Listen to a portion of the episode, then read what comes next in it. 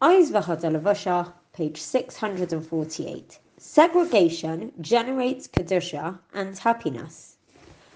An aura of Kedusha permeates people who keep the requirements of Tznius, and particularly segregation between the genders.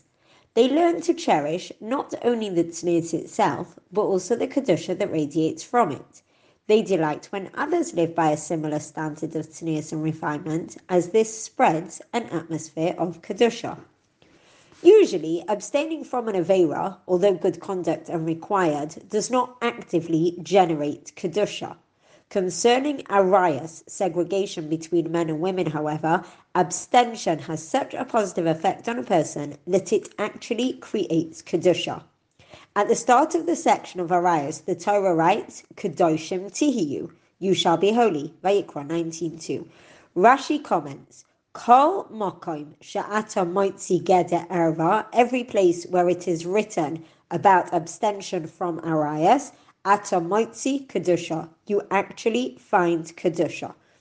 We are being told that by refraining from socially intermingling with the opposite gender, we are generating Kedusha.